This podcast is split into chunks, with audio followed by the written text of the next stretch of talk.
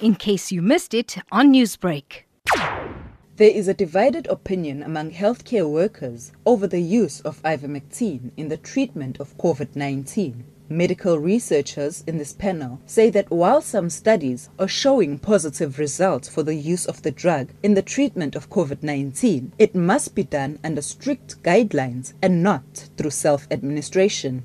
UKZN Professor Anissa Mosam. It's part of the toolbox that um, that is available for doctors to use it in COVID 19.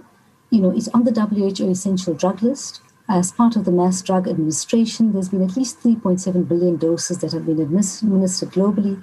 Safety has been established at doses of 200 to 2,000 microgram per kilogram. Uh, data shows some efficacy in children as well, and certainly it is one of the drugs which can be used in COVID 19. And in South Africa, it is now available uh, through a Section 21 application. Public health and communication specialist Dr. Warren Parker emphasizes the use of ivermectin under a supervised medical practitioner. The mechanism of action for moderating SARS-CoV-2 has been established in research. It fits uh, the rationale for repurposing in a COVID-19 context.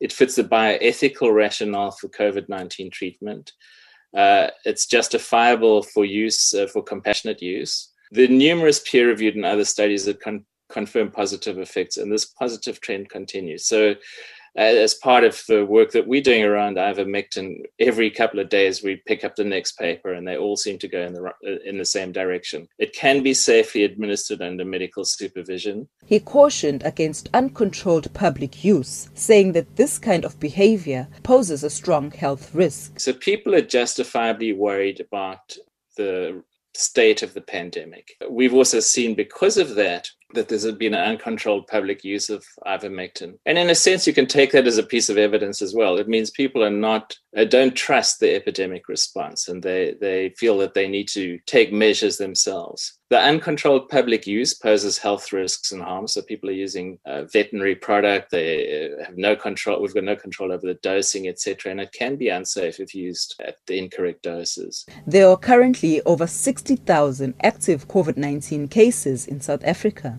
Addressing Parliament's Portfolio Committee on Health, SAHPRA CEO Boitumelo Semete said that while ivermectin is allowed for compassionate use, there remains insufficient data to approve the drug. I'm Nonhlakanipho Magwaza in Durban. Newsbreak, Lotus FM, powered by SABC News.